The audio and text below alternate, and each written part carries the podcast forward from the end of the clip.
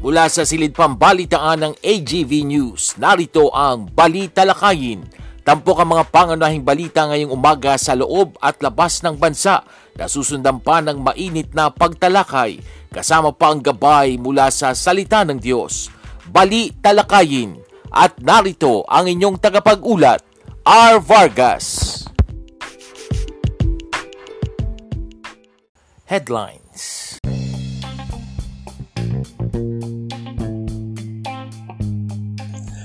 Sa ulo ng mga balita, konsolidasyon ng PUV operators hindi palalawigin ayon mismo kay Pangulong Marcos. Pangulong Marcos magkakaloob ng Service Recognition Incentive Gratuity Pay sa mga kawani ng gobyerno. December 26, idineklarang special holiday. Pagpapauwi sa Philippine Envoy, pinakamalakas na protesta sa China ayon sa isang senador at gobyerno handa sa pagtugon sa matinding tagtuyot hanggang May 2024. Magandang umaga ngayon ay araw ng Miyerkules, December 13, 2023. Ako po si R. Vargas at narito ang detalye ng mga balita Walang ekstensyon o palugit ang December 31, 2023 deadline para sa konsolidasyon ng Public Utility Vehicles o PUV operators. Ito ang sinabi mismo ni Pangulong Ferdinand Bongbong Marcos Jr. sa isang post sa X na dating Twitter Sinabi ng Pangulo na napagdesisyonan nito kasunod ng pulong niya sa transport officials. Inihayag ng Pangulo na 70% ng PUV operators ang nag-commit na sa ilalim ng the Public Utility Vehicle Modernization Program. Nilalayo ng PUV Modernization Program na nagumpisa noong 2017 na palitan ang jeepneys ng mga makinang mayroong at least at Euro 4 compliant engine upang maibsan ang polusyon at palitan ang PUVs na hindi na maituturing na roadworthy sa ilalim ng Land Transportation Office standards. Subalit nagkakahalaga ang isang unit ng mahigit 2 milyong piso na kahit ang state-run banks na Land Bank at Development Bank of the Philippines ay sinabing masyadong mahal para sa PUV drivers at operators. Nauna nang sinabi ng Land Transportation Franchising and Regulatory Board o LTFRB na hindi agad mawawala ng prangkisa ang PUV drivers at operators na hindi aabot sa December 31 deadline, subalit limitado ang grace period sa kaugnay na report, ipinakita ang halos apat na raang grupo ng Public Utility Vehicle Operators at Drivers ang suporta sa PUV Modernization Program sa pamagitan ng isang aktibidad. Nagsimula ang marcha sa Welcome Rotonda sa Quezon City at natapos sa Menjola sa Maynila. Hinikayat ng United Transport Consolidated Entities ang government transportation agencies na huwag palawigin ang December 31 consolidation deadline. Sinabi ng grupo na natapos na ng mga miyembro mula sa iba't ibang panig ng bansa ang consolidation bago ang itinakdang deadline. Sa ibang balita, magbibigay ng Service Recognition Incentive o SRI si Pangulong Ferdinand Bongbong Marcos Jr. sa mga kawani ng pamahalaan. Base sa nakasaad sa Administrative Order No. 12, ang one-time grant na 20,000 pesos ay matatanggap ng bawat empleyado sa Executive Department.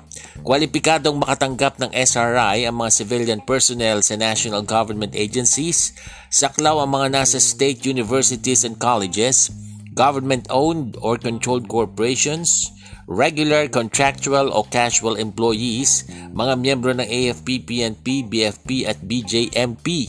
Pasok din sa SRI grant ang mga personnel mula sa Bucor, Philippine Coast Guard at National Mapping and Resource Information Authority.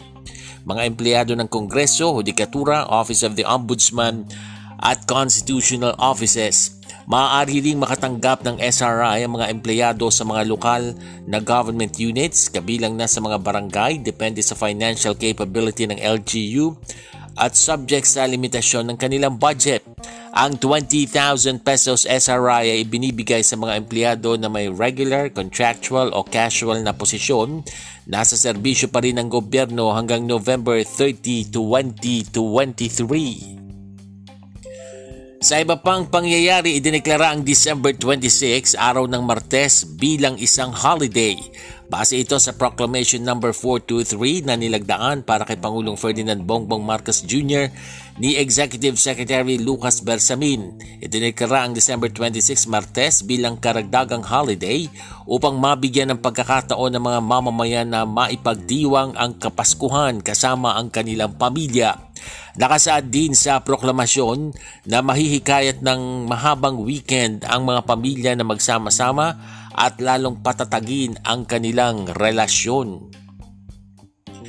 Sa iba pang tampok na balita, inihayag ni Senador Francis Tolentino na ang pagpapauwi sa ambassador ng Pilipinas sa China ang pinakamalakas na mensahe na maipapakita ng Pilipinas sa diplomatikong paraan sa gitna ng tumataas na tensyon sa pinag-aagawang West Philippine Sea. Sinabi ni Senador Tolentino na hindi lamang ipinahahayag ng Pilipinas ang pagkadismaya nito sa China sa pinakamataas na anyo, Bagkus ay maipapakita rin sa international community ang tahasang paglapastangan ng China sa soberanya ng Pilipino. Hinibok ng mambabatas ang pagpapabalik matapos muling iharas ng mga barko ng Chinese Coast Guard ang isang Filipino humanitarian resupply mission sa pamagitan ng water cannon. Hiniling din ni Senador Tolentino ang pagpasa sa panukalang batas na Maritime Zone Act sa pagsasabing ito ay apurahan na at matagal nang nakabinbin sa harap ng patuloy na tumataas na tensyon sa pinag-aagawang karagatan. Tinatayang 77% ng mga lugar sa Pilipinas ang tatamaan ng mas matinding tagtuyot hanggang katapusan ng Mayo ng susunod na taon. Sinabi ni Science and Technology Secretary Renato Solidum na ito ang lumabas sa weather patterns na kanilang inobserbahan para paghandaan ang mga epekto ng El Nino phenomenon. Paliwanag ni Solidum, 65 o 65 probinsya ang nanganganib na dumanas ng drought o tagtuyot habang 6 na probinsya ang magkaka-dry spell. Ibig sabihin hanggang 80% ang posibleng mabawas sa pag-ulan sa bansa hanggang sa ikalawang quarter ng 2024. Napansin na rin anya na mas kaunti ang bagyo na dumaan ngayon sa Pilipinas kumpara noong mga nakalipas na taon. Samantala bilang tugon nakahanda na umano ang National Action Plan na sasaklaw sa mga paghahanda sa iba't ibang sangay ng gobyerno para maiwasan ang krisis sa tubig, kuryente, kalusugan at seguridad na posibleng idulot ng El Nino. Kasabay nito nanawagan si Secretary Solidum sa publiko na ngayon pa lang ay magtipid na sa tubig at kuryente upang maibsa ng matinding tagtuyot sa susunod na taon.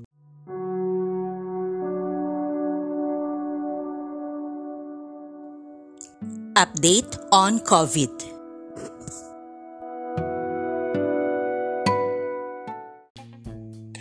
Patuloy ang uptrend ng bagong naitatalang COVID-19 cases nitong December 5 hanggang December 11, 2023 kung saan pumalo ang daily average cases sa 260. Mas mataas ito ng halos 36% kumpara sa nakalipas na linggo. Batay sa pinakabagong datos ng Department of Health na inilabas nitong Martes, may kabuang 1,821 na bagong COVID-19 cases ang naitala mula December 5 hanggang 11 mas mataas mula sa 1,340 cases na naiulat noong November 28 hanggang December 4. Umakyat din ang daily average sa nakalipas na linggo sa 260 mula sa 191 bago ito. Napag-uo nakapag naiulat din ang labing tatlong pagkamatay na may kaugnayan sa COVID-19 sa pinakabagong saklaw na period. Sa bilang na ito, tatlo ang naganap nitong December 2023 at 10 noong November 2023. Sa ibaing dagat, mas lalo pang nadadagdagan ang bilang ng mga nasasawi na mga individual sa nagpapatuloy na kaguluhan ngayon sa pagitan ng Israeli Defense Forces at militanteng grupong Hamas. Ito ay mula pa ng sumiklabang naturang sigalot sa pagitan ng dalawang panig noong nagsimulang umatake ang Hamas sa ilang bahagi ng Israel noong October 7, 2023 Batay sa pinakahuling datos na naitala ng mga kinaukulan, umakyat na sa mahigit 18,000 ang bilang ng death toll na naitatala kaugnay sa nasabing gera. Mula sa naturang bilang ay aabot sa mahigit 18,200 ang pamang mga Palestinian na kinabibilangan ng mga kababaihan at mga kabataan habang tinatayang aabot naman sa humigit kumulang isang daan at apat na mga Israeli soldiers ang mga napaslang. Sa ating balitang cute, isa ka ba sa tinatawag na mayroong malalamig ang Pasko? Ibig sabihin, wala ka bang kayakap ngayong taglamig? Sa United Kingdom, Isang farm ang nakaisip ng kakaibang pakulo na bukod sa nakatutulong na sila sa mga tao, kikita pa sila sa tulong ng alaga nilang mga baka. Iniaalok ng farm ang kanilang mga baka para makabonding ng mga tao kapalit ng bayad na 50 euros o halos 3,500 pesos. Sa nasabing halaga, maaari nang makipagbonding ang mga tao sa mga baka mula sa loob ng dalawang oras. Pwede nilang ayusan ng baka at pwede nilang mayakap. Bukod sa maiibsan ng mga baka ang lamig ng panahon, nagiging stress reliever umano sa mga tao ang pakikipag-bonding nila sa mga hayop. Ayon sa isang nakasubok, therapeutic umano ang dala ng cow cuddling experience sa kanila at nawawala ang kanilang stress. Malaki rin ang naitutulong nito sa mismong farm na nanganganib ng magsara dahil sa mababang presyo ng dairy products, inflation, at pagbaha sa kanilang bansa. At yan ang mga tampok na balita sa umagang ito. Ako po si R. Vargas. Samantala, wag po kayong BBTO dahil magbabalik pa ang balita lakayin makalipas ang ilang paalala. Kaugalian na ng mga Pinoy ang mga roling tuwing panahon ng Kapaskuhan, lalo na ng mga kabataan. Nagsisimula ito tuwing gabi ng December 16 at magtatapos sa gabi ng Besperas ng Pasko, 24 ng Disyembre. Tumatapat ang grupo ng mga kabataan sa bawat tahanan at aawit ng awiting pamasko dala ang kanilang mga instrumento. Sa mga musmos, ang dala nilang instrumento ay tambourine na gawa sa tansan at mayroon din silang mga lata ng gatas bilang kanilang tambol sa pagtugtog. At sa kanilang pag-awit, nakatutuwa na kadalasang hindi mo maintindihan ang titik ng awiting kanilang kinakanta dahil sa kanilang pagkakautal. Tila hindi nga naman kumpleto ang pagdiriwang ng Pasko kung wala kang maririnig na mga umaawit sa tapat ng inyong bahay. Pero saan nga ba nagsimula ang caroling? Tuwing panahon ng Kapaskuhan, bahagi na ng selebrasyon ang pag-awit ng mga awiting pamasko na nagpapaalaala sa atin ng ginawang pag-awit ng mga anghel nang ipanganak ang ating tagapagligtas na si Heso Kristo. Ayon nga sa Ebanghelyo ni Lucas, lumitaw ang hukbo ng mga anghel sa mga pastol nang ipanganak ang Panginoong Hesus at sila ay sabay-sabay na umawit ng papuri sa Diyos sa kaitaasan at sa lupa ay kapayapaan sa mga taong kinalulugdan niya. At yan ang mga tampok na balita sa umagang ito. Ako po si R. Vargas. Samantala, wag po kayong bibitiw dahil magbabalik pa ang balita lakayin makalipas ang ilang paalala.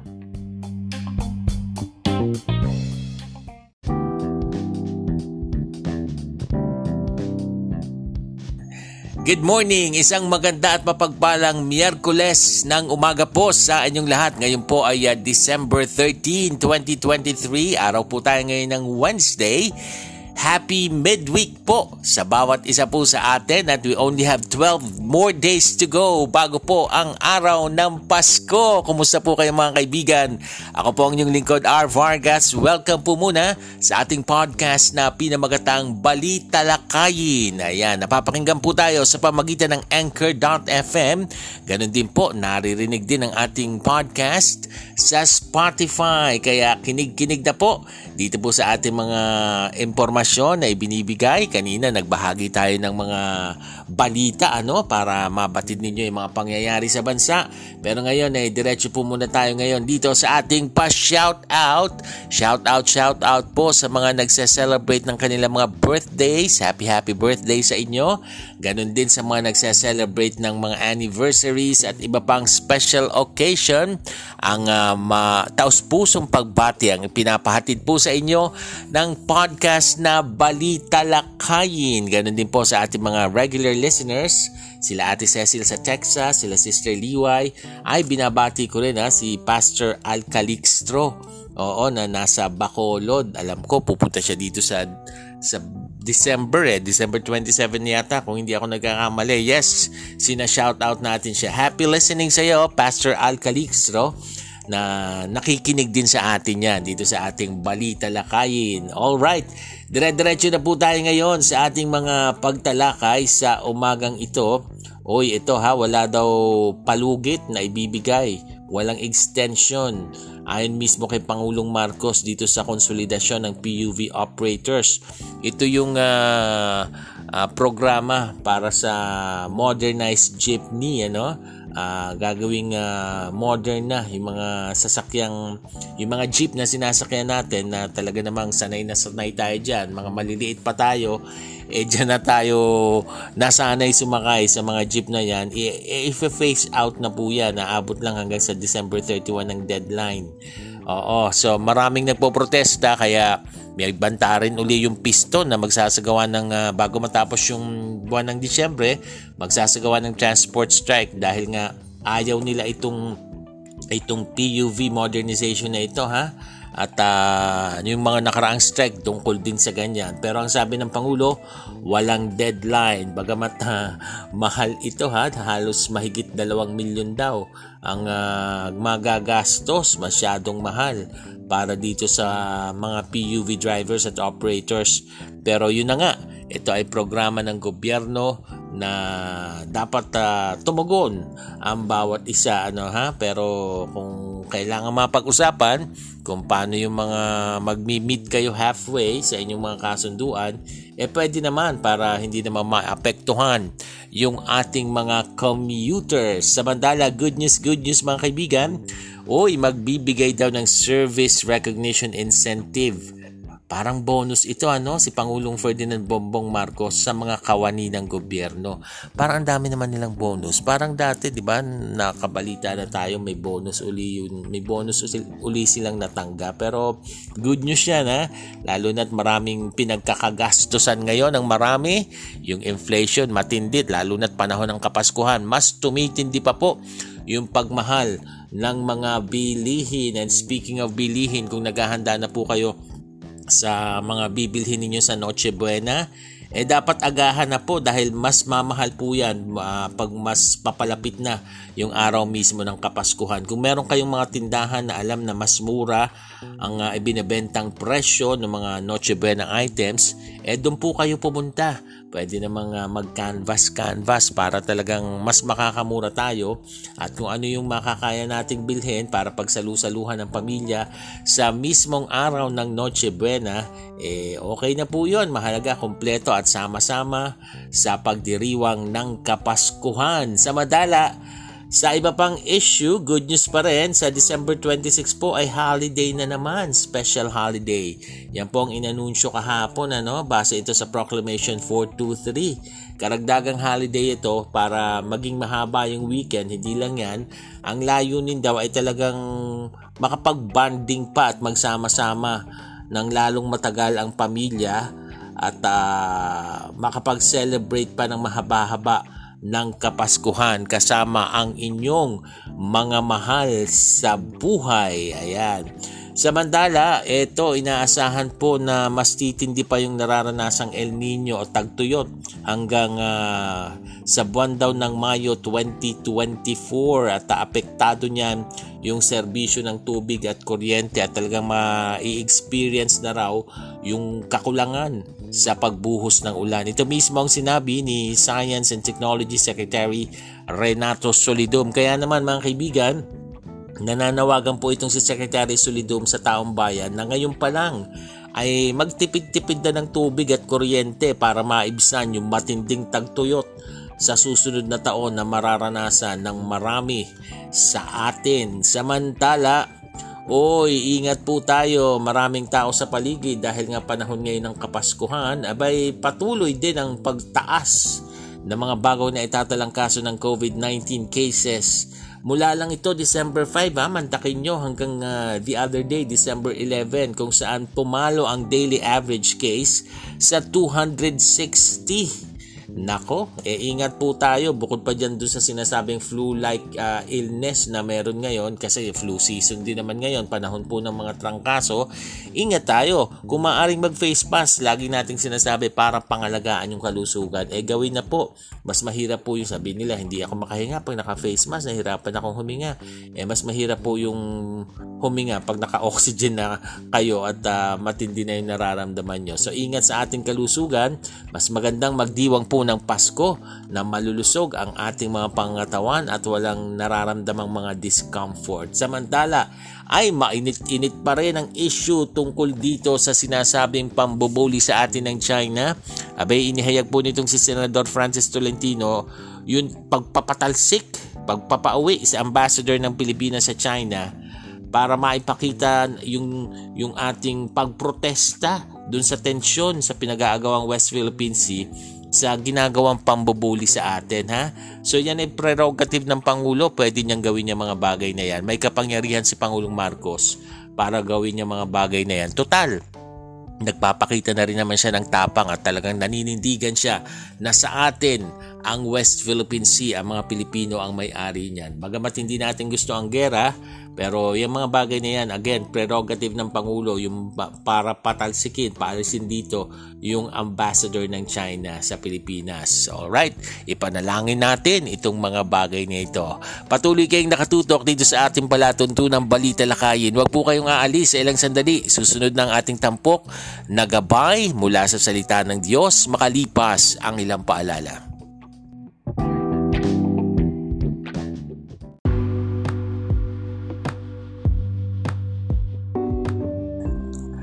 Kayo'y nakikinig sa Balita Lakayin, isang podcast na sumasayang papawid sa pamagitan ng Anchor.fm at Spotify.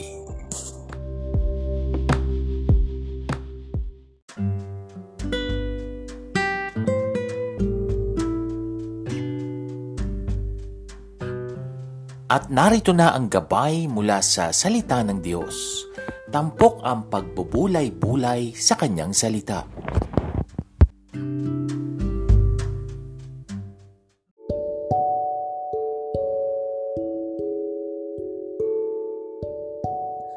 Patuloy po kayong nakatutok dito sa ating programang Balita Lakayin. At this point, dumako na tayo sa ating tampok na gabay mula sa salita ng Diyos. Tunghayan muna natin ang sinasabi sa Acts chapter 20 verse 35. It is more blessed to give than to receive. Ilang araw na lamang po at Pasko na. And I'm sure kapag ganitong Pasko, marami ang bigayan ng regalo. At napakasarap po yung feeling. Alam po ng bawat isa sa atin yan. Pag nakakatanggap tayo ng regalo. At yung iba, mas gustong nakakatanggap ng regalo kesa ang magbigay ng regalo. O kung minsan naman ang nangyayari, nagbibigay tayo ng regalo kasi binigyan na tayo nung iba o may nauna nang nagbigay sa atin. Parang nakakahiya naman na binigyan niya ako ng regalo. Kaya dapat bigyan ko rin siya. O nagbibigay tayo ng regalo dun sa mga taong siguro ay mayayaman at pwede tayong bigyan ng mas magandang regalo in return. O yung parang mga politiko na nagbibigay ng regalo sa mga tao dahil may hinihintay silang mas magandang kapalit at yun ay para iboto sila lalo na kung panahon ng eleksyon. Pero bakit hindi tayo magregalo ngayong panahon ng Kapaskuhan sa mga taong walang kakayahan para ibalik sa atin yung mga ibibigay natin sa kanila? At pag nagtanong sila bakit natin ginagawa ito, sabihin mo, Because I love you and the Lord loves you. Mahal kita higit sa lahat, mahal ka ng Panginoon. At pag ginawa natin ito, I'm sure the Lord will be the one to bless us. The Lord will be the one to reward us. Ganito rin po ang ginawa ng Panginoon. Hindi siya naging selfish nang ibigay niya ang kanyang bugtong na anak na si Jesus para sa atin, para tayo maligtas. Binigyan niya tayo ng example para tayo rin magbigay ng walang hinihintay na kapalit. Again, ang sabi ng Bible verse natin na binasa kanina sa Acts chapter 20 verse 35, It is more blessed to give than to receive. At nawa, isaalang-alang po natin yan, hindi lamang ngayong panahon ng Kapaskuhan, kundi sa bawat sandali ng ating buhay. Tayo po ay manalangin. Aming Diyos na makapangyarihan sa lahat, tulungan mo nga po kami Lord na mas maging mapagbigay ngayong Kapaskuhan at hindi lang ngayong Kapaskuhan kundi sa bawat oras at sandali ng aming buhay, Lord God. Dahil yan po ang nais mo sa amin na bilang mga anak mo. At gagawin namin ito, hindi dahil may reward kami o gantimpala dahil sa iyo, kundi dahil mahal ka namin at susundin namin ang iyong utos. Salamat po sa iyong pagbibigay ng regalo sa amin ng iyong bugtong na anak na si Jesus ngayong Pasko. Sa pangalan ng aming Panginoong Heso Kristo. Amen. At dyan na po nagtatapos ang ating programang Balita Lakayin sa umagang ito. Muli niyo po kaming subaybayan sa susunod nating pagsasahim papawid. Ako po si R. Vargas.